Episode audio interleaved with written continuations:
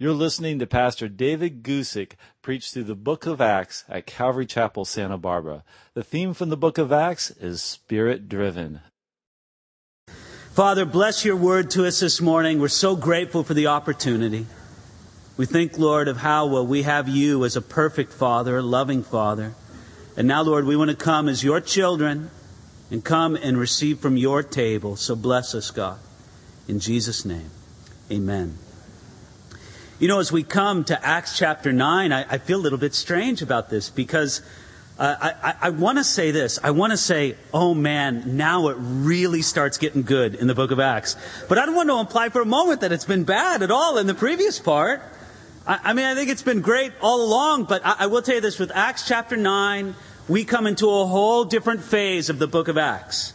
Because we're coming to deal with the life of a man who's been briefly introduced to us before, but from this point on is going to be the leading person in the book of Acts. Not the only person dealt with. We're going to see more from Peter, more from John, more some of the other guys.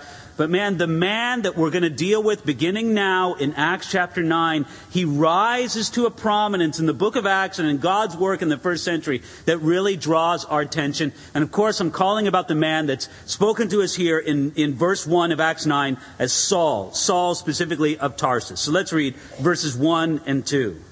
Then Saul, still breathing threats and murder against the disciples of the Lord, went to the high priest and asked letters from him to the synagogues of Damascus, so that if he found any who were of the way, whether men or women, he might bring them bound to Jerusalem.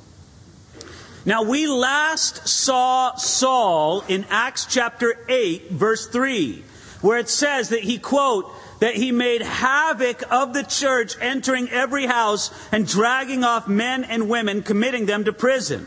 The, the, the vision there of uh, Saul of Tarsus in Acts chapter 8, verse 3 is sort of of a wild man, a crazy man, a fanatic. A man who was willing to make other people suffer for the sake of their faith. He was a persecutor uh, of anything that didn't fit within his bounds of what he thought was a way to serve God. Now, he was a very religious man. He was a Pharisee. He was a man well accomplished in the world of Judaism of his day. But he was a man deeply conflicted in his own heart, as we're going to see in a few moments. But he was a man who very energetically persecuted the first Christians. So much so that, that not only did he begin doing that persecuting work in Jerusalem, he took it on the road. He expanded that work to the city of Damascus. Damascus was about 130 miles northeast of Jerusalem. This was a six day journey from Jerusalem. He was willing to go a far distance to persecute people. Isn't that interesting? We think of some people being willing to go to a far distance to maybe preach the gospel or spread the gospel. Quite the opposite. Saul of Tarsus was willing to go through a lot of trouble and be a missionary of persecution, so to speak, going to Damascus to see what Christians there could be prosecuted. It says right there in verse 1 that he was still breathing threats and murder against the disciples of the Lord. Again, get the picture in your mind. This is an angry, violent man absolutely convinced of the rightness of his own cause. Don't make any mistake about it. Saul of Tarsus, he hated the disciples of the Lord. I really want to paint that picture strongly for you because I want you to understand that when God reached down and got Saul of Tarsus, Saul wasn't seeking God at all. He wasn't seeking Jesus. He was persecuting Jesus and his followers. We might say that Saul was decided against Jesus, but Jesus decided for Saul. That's how I want to think about it today, right now. You know, I think about people here, right here, right now. You have decided against Jesus, but Jesus has decided for you. Maybe you don't even know it yet, but Jesus has decided for you. It's time for you to wake up to that fact that Jesus has decided for you, even though you've decided against him. And I just like to think that God's decision counts a little bit more than yours does right now. But listen, Saul wasn't seeking after that. It's a wonderful thing when people are seeking after God in one way or another and, they come to find God. But that wasn't Saul's situation at all. He was persecuting the followers of Jesus. Now, this idea of this angry, violent man, it's captured people's attention throughout the centuries. And, and, of course, as they capture their attention, they think about what Saul might have looked like. We don't know what Saul looked like. But there's an old apocryphal book dating to the end of the first century, so, so after the death of Paul, uh, many decades after. I, I'm not trying to say that this is an accurate representation of what he looked like, but it's about the only one we have, so we'll just kind of guess that it might be true. This is what it says. It describes man like, uh, Paul like this. A man of moderate stature, with crisp hair, in other words, kind of frizzed out, crooked legs, blue eyes, large knit brows. In other words, he had that like caterpillar thing going on over the head. And a long nose, kind of that classic, I'll just say that classic nose. And at times looking like a man, at times like an angel. Isn't that interesting? Kind of the vision you have as a man who just didn't look very impressive. I mean, he wasn't going to be on the cover of anybody's magazine. But yet there was something about him, especially the post conversion Saul of Tarsus, right? Sometimes looking like a man, sometimes with the countenance of an angel. Well, anyway, we're dealing with Paul pre conversion here. Verse 1 says that he went to the high priest, and Saul did his persecuting work under the direct approval of the highest authorities. He went to the high priest over the Jewish people at that time, and he received strict approval. Uh, letters is what they gave him to be able to go out and do that persecuting work. He asked and he received those letters from the high priest that authorized his mission. Now, I find something fascinating here, and I'm just going to throw it in. The high priest that's mentioned here is a guy named Caiaphas. And in December of 1990, an ossuary was found. Interesting. Well, what's an ossuary? I'll explain to you what an ossuary is. It's a small box, usually made out of stone, and typically you could call it a bone box. You see, in ancient Israel at that time, what they would do is they would put somebody in a tomb, but in that culture and in that climate, the bodies would decompose very quickly, and it wouldn't be long until there would just be bones remaining in the tomb. And so, you know what they would do with those bones? They would very respectfully gather those bones up, and they would put them in a box like that so that another person in the family could be put in the tomb. These bone boxes or ossuaries were oftentimes made according to the standing of life that the person had. So if you were a high person of great means, that there was sort of this idea that you had a fancy box. And in December of 1990, they, they discovered one of these ossuaries in Jerusalem, and it was inscribed with the name of Caiaphas, and it was positively dated from the first century AD. In it, it contained the remains of a 60 year old man who many researchers believe, I mean, I suppose it would be difficult to prove with absolute certainty, but many researchers believe that these are the bones of this very Caiaphas, this very same high priest who presided over the trial that sent Jesus to the cross, that, that, that uh, judged the apostles when they stood before him, and that gave Saul of Tarsus these letters of recommendations that he could go out and do his persecuting work. It's a remarkable thing, isn't it? If it's true, these are the first physical remains, such as bones or ashes, from any specific person mentioned in the New Testament. I just need to mention that because every once in a while you'll get some people who think that the book of Acts, well, it's just you know, it's kind of like a romance novel, right? It might have a few connections with history, but it doesn't really connect with history. These are just made up people, right? Just like a screenplay or something like that. No! At point after point after point in the whole narrative of the book of Acts, it is absolutely demonstrated to be historically accurate. And so we can take this testimony as being reliable. Anyway, verse 1, again, it tells us that Saul was still breathing threats and murder and this phase of his life, when he was such an energetic, violent persecutor of the church, this left a great impression on him. You see, even after Saul became a Christian, he still remembered these years of his life as a persecutor. In Philippians chapter 3, he made mention of this background. This is what he says in Philippians chapter 3. He says that he was circumcised the eighth day, of the stock of Israel, of the tribe of Benjamin, a Hebrew of the Hebrews, concerning the law, a Pharisee, concerning zeal, persecuting the church, concerning the righteousness which is in the law, blameless. That's how Saul of Tarsus was. He was a zealous persecutor of the church. And I just need to read you one other passage. that Paul speaks about in Galatians chapter 1, verse 13. Paul added even more regarding his background. He says this For you have heard of my former conduct in Judaism, how I persecuted the church of God without measure or beyond measure and tried to destroy it. And I advanced in Judaism beyond many of my contemporaries in my own nation, being exceedingly zealous for the traditions of my fathers. This is what I want you to understand. Saul of Tarsus was a very religious man, but it was misguided religion. It was religion that was too much shaped by hatred, but by a, a, misguided understanding of who God is and what God wanted from man. You see, this man, Saul of Tarsus, who was a highly educated man, he thought that Christianity was both wrong and deceptive. When he heard people preaching the resurrection, he got outraged.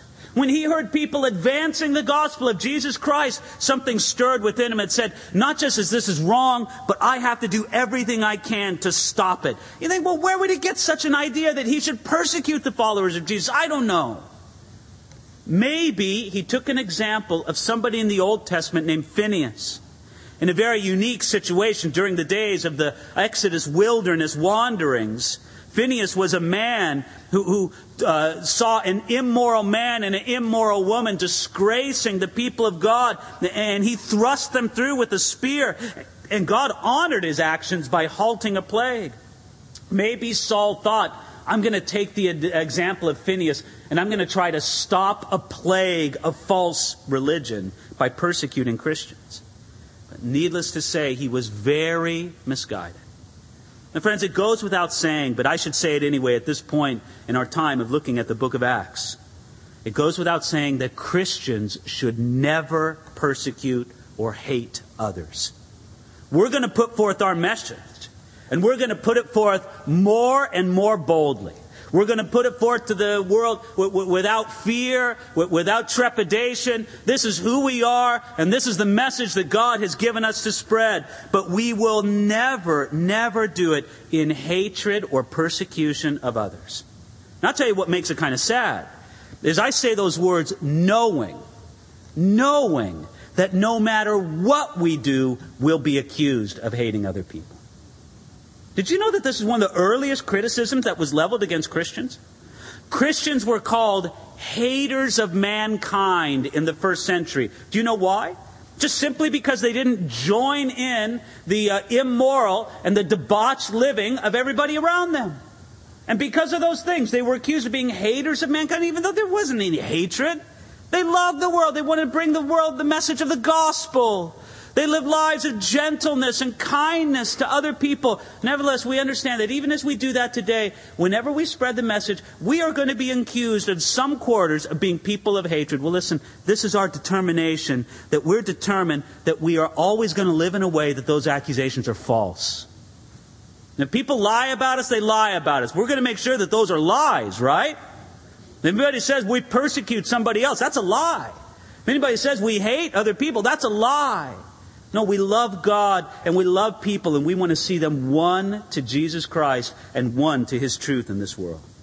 Well, Saul didn't think that way at all. Matter of fact, if you notice in verse 2, it says that if he found any who were of the way, whether men or women, he might bring them bound to Jerusalem. He was on a hunt, out searching for those who were followers of Jesus. But don't you find it interesting in verse 2 that Christianity is referred to in verse 2 as the way? Isn't that fascinating? That seems to be the earliest term for the Christian movement. And it's a fitting one. It's used five times in the book of Acts, referring to the Christian movement as the way. Yeah, I like that term. You see, the way means that Christianity is more than just a mere belief or an opinion or a set of doctrines. It means that following Jesus is a way of living as well as a way of believing or thinking. And by the way, I'm fascinated by the fact that there was a Christian community large enough in Damascus that Saul of Tarsus would be interested in persecuting it. He was concerned about the way and that it was spreading everywhere. So now let's check it out now, verse 3, where we read.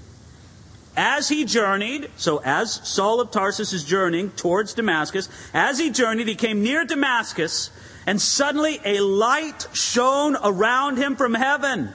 Then he fell to the ground and he heard a voice saying to him, Saul, Saul, why are you persecuting me? And he said, Who are you, Lord? Then the Lord said, I am Jesus, whom you are persecuting. It is hard for you to kick against the goads. So he, trembling and astonished, said, Lord, what do you want me to do?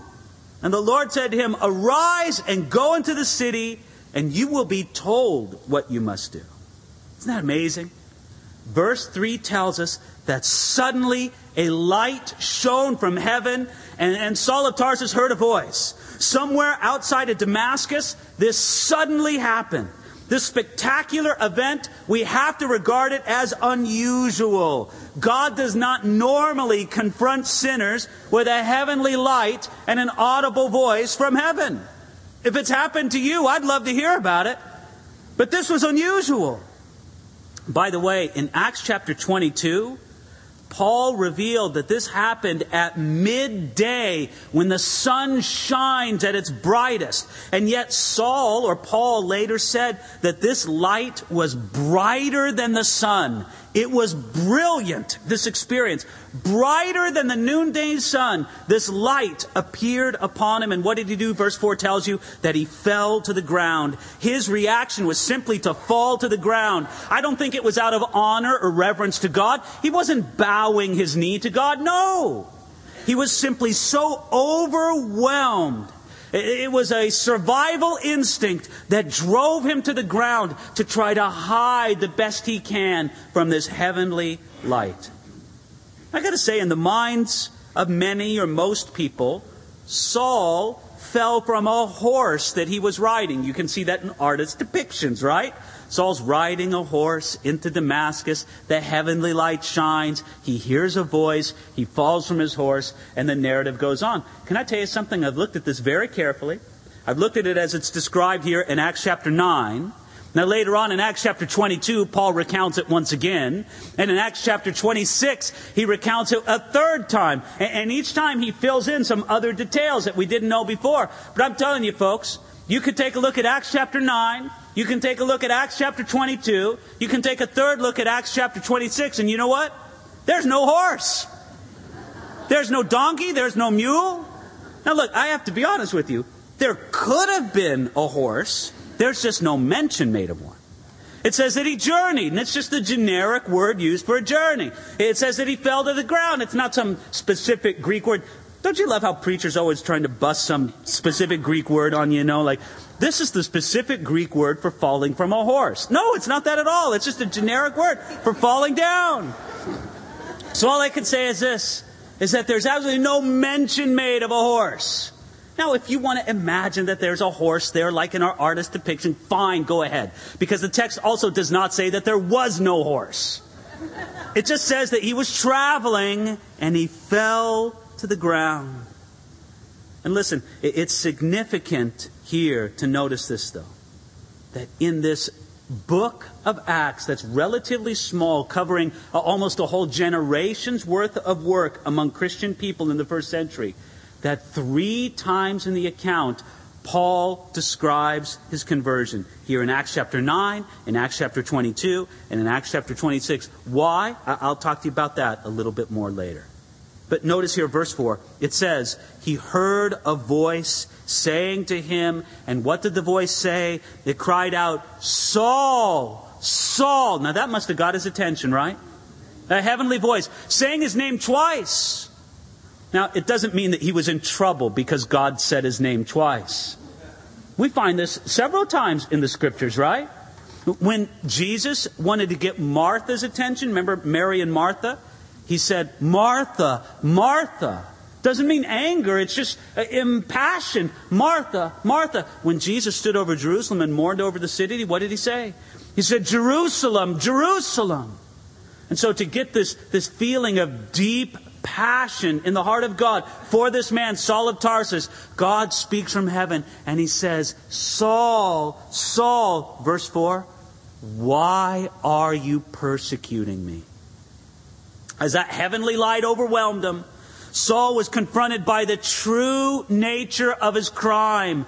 He was persecuting God, not man. His persecution wasn't against Christians, his persecution was against Christ. Now, Saul thought that he was serving God in viciously attacking Christians. But he found out here that he was fighting God. By the way, aren't you cheered by the fact that Jesus so closely identifies with his people that when you persecute his followers, Jesus says, You're persecuting me. I think that there's great comfort for that. Anybody here who's going through it?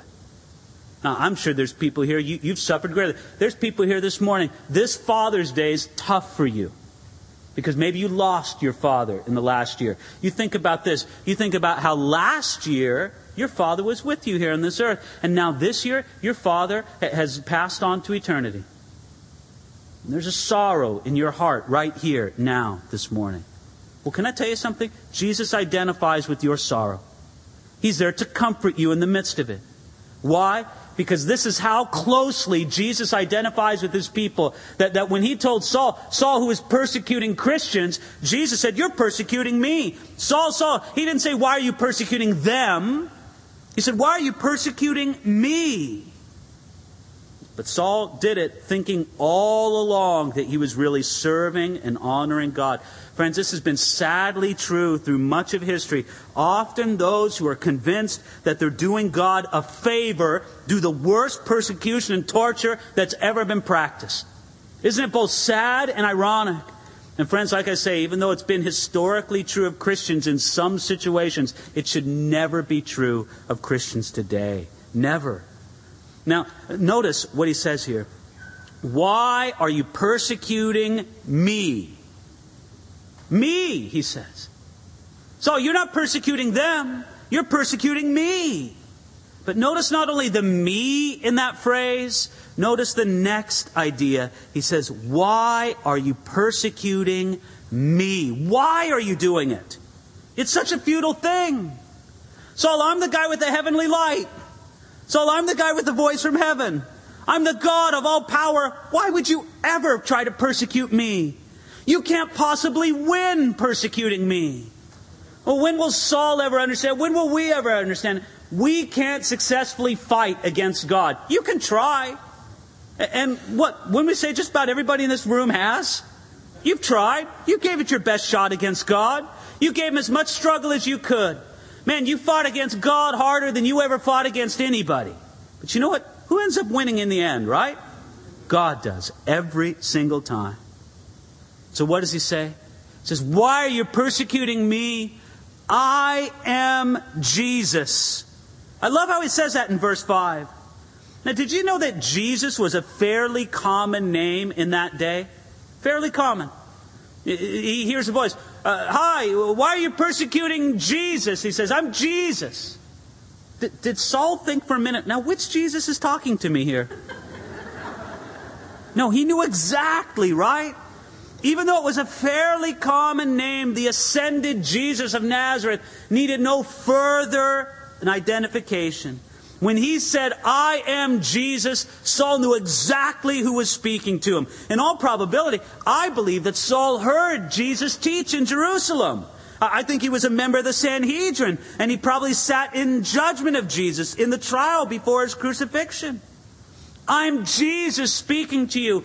And unless Saul was hallucinating, which Saul would tell you I was not hallucinating, and there's no evidence that he was. No, the appearance of Jesus proved something here. It proved to him that Jesus was alive and Jesus was God. Could you imagine how that would shake your world? Now, Saul of Tarsus had heard the teaching that Jesus had risen from the dead. He had heard it. And when he heard it, what did he say? No, Jesus is dead. Now he knows Jesus is dead, uh, is alive. He knows it very strongly in his heart.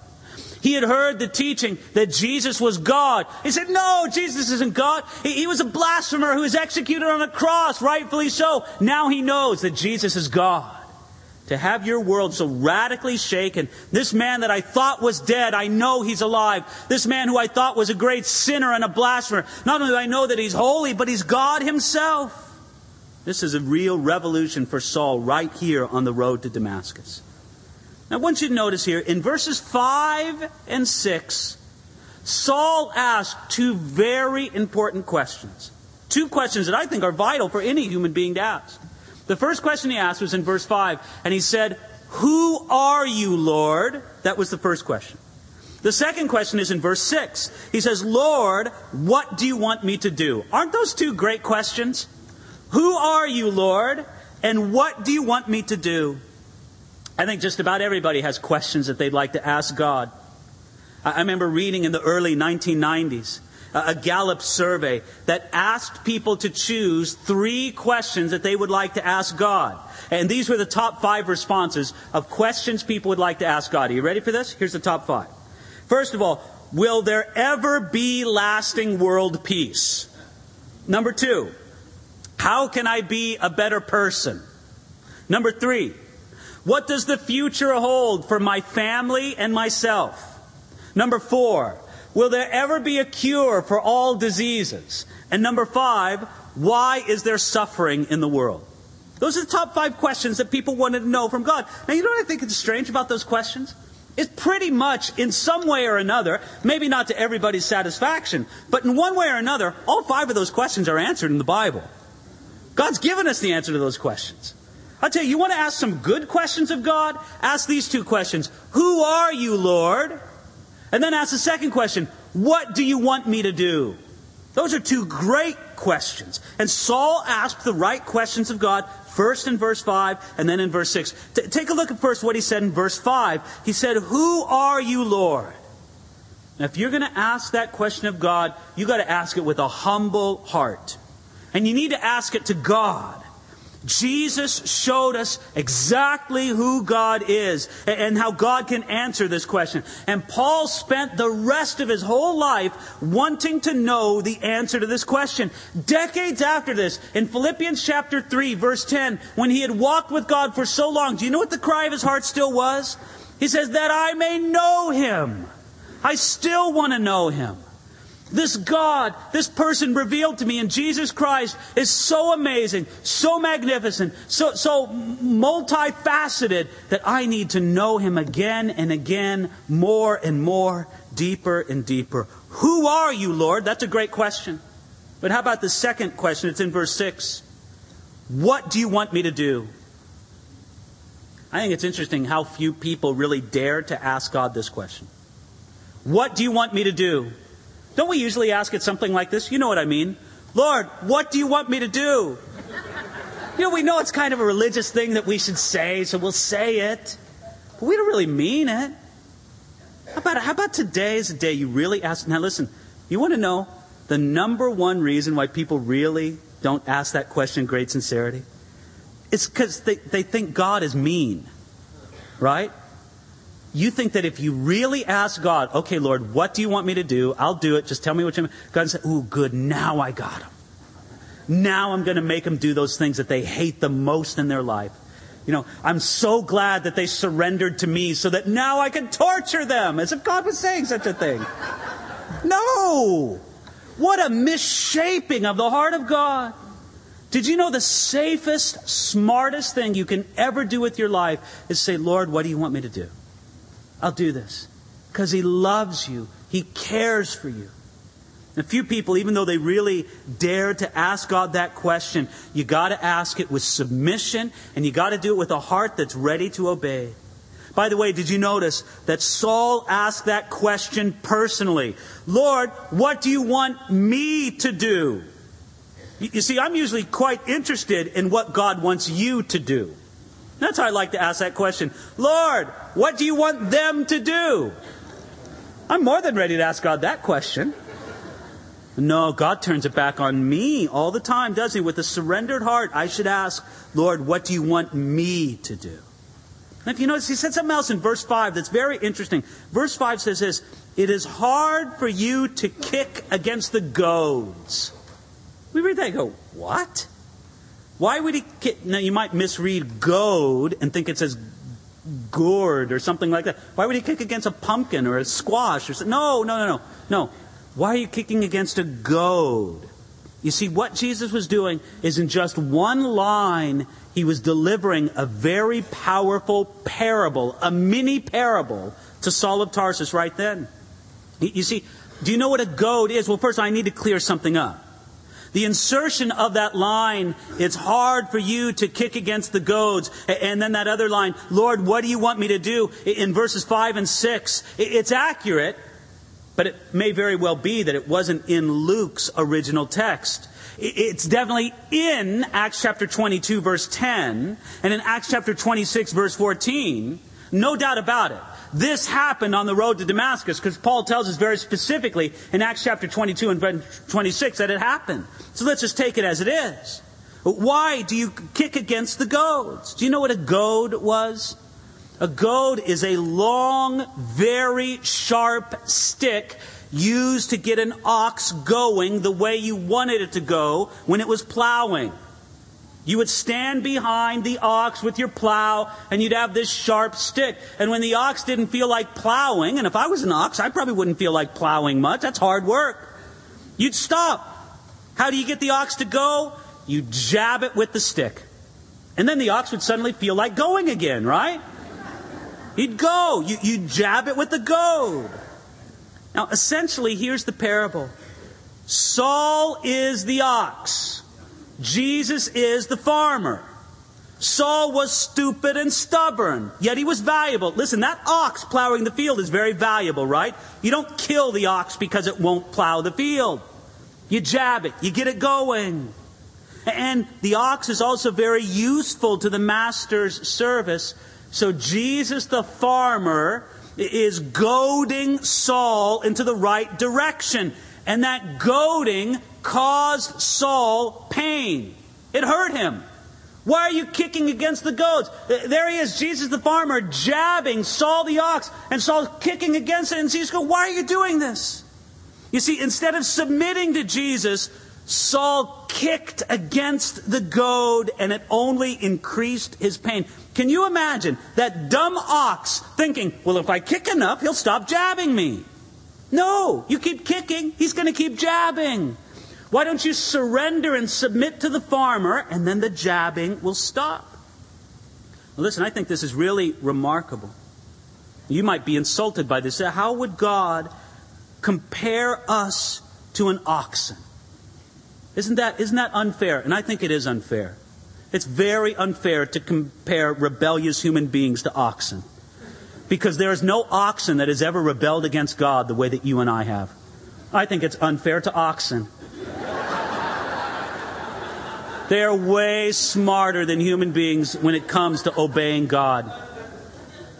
Now listen, this, this is this shows us that something was goading the conscience of Saul.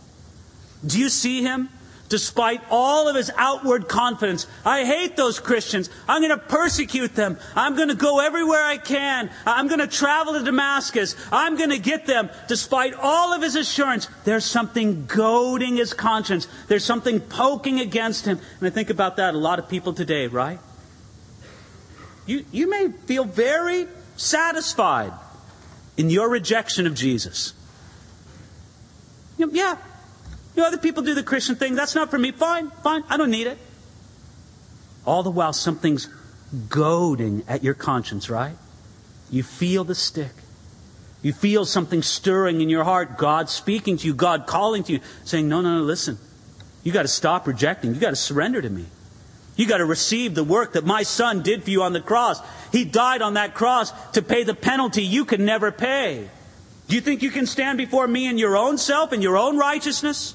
No, you need to be enclosed in the righteousness of my son. And you feel that sticking at your conscience. Even though the outside, nobody would know it, right?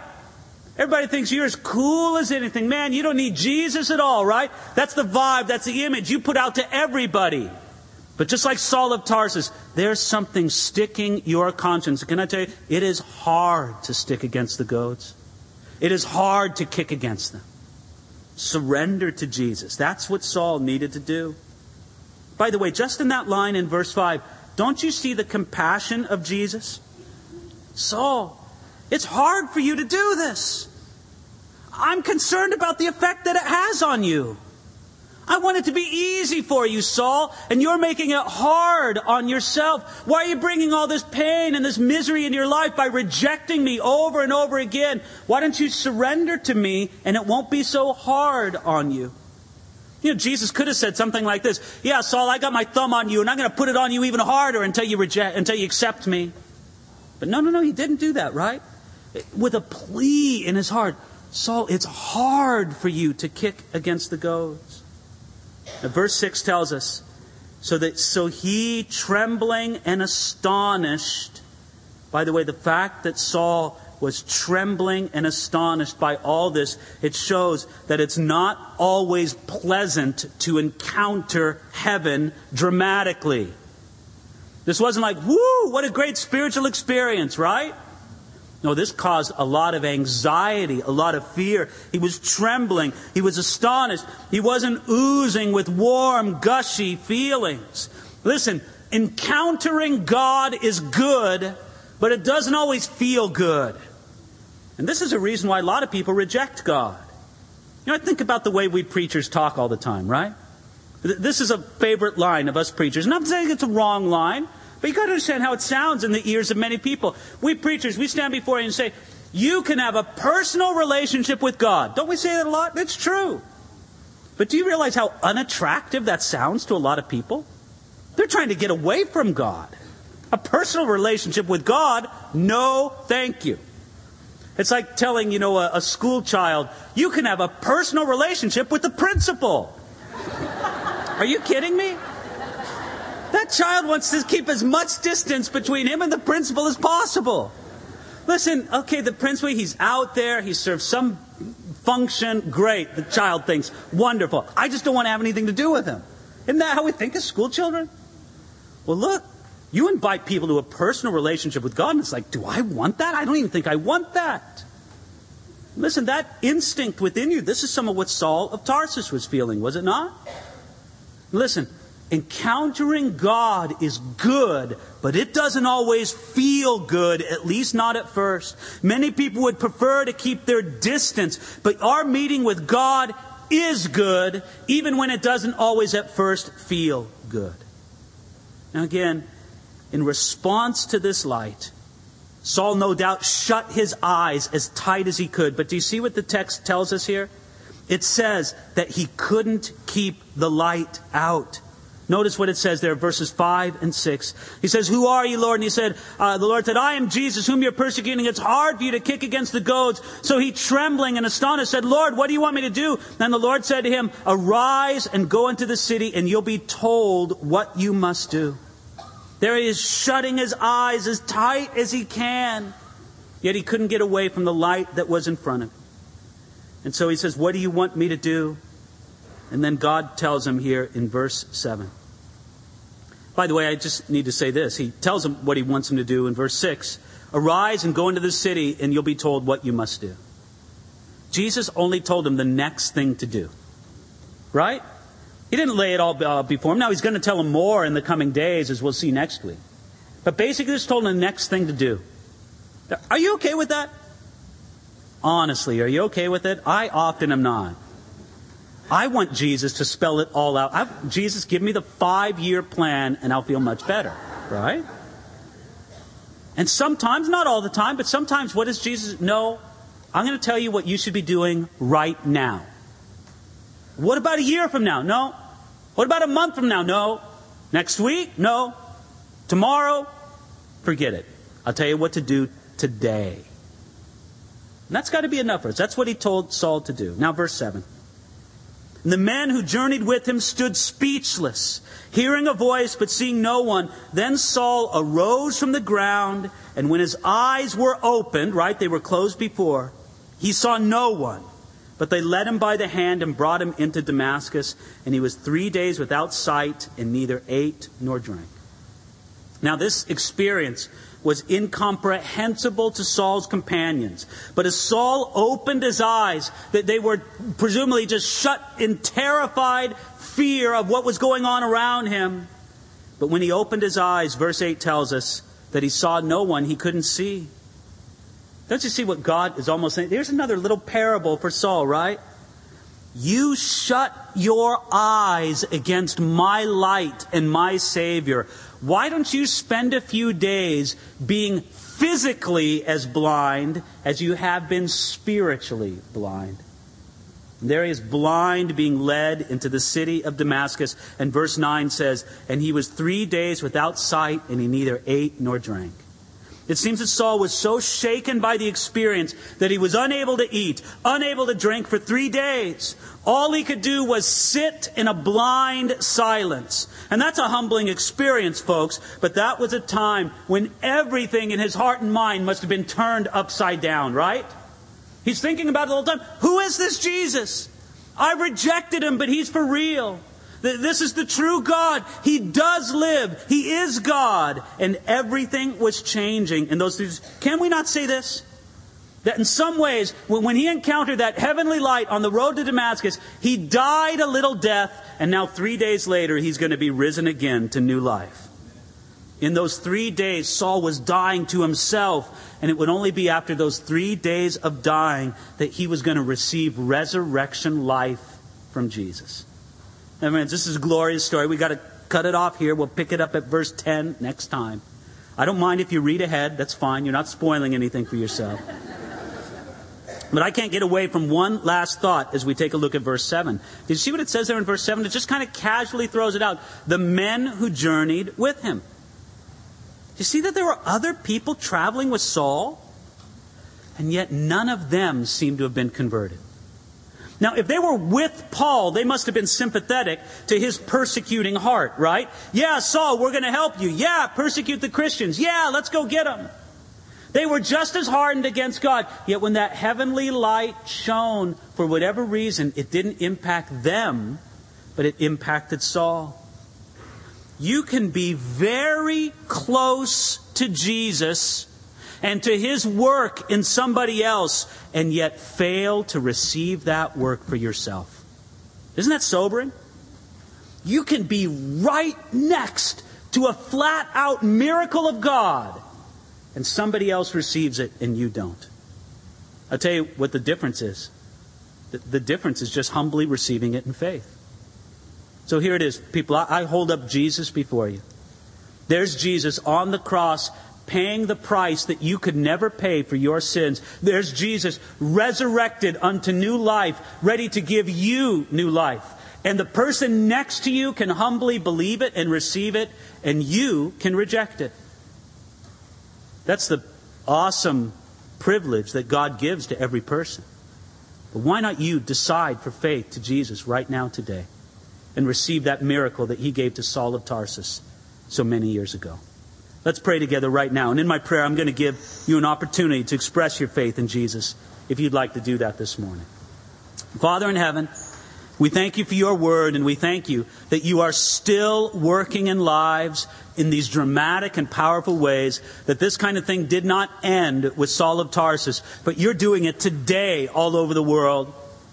And Lord, in some way, in some fashion, I believe you're doing it today. So, Lord, won't you speak to hearts right now that may want to make their decision for Jesus?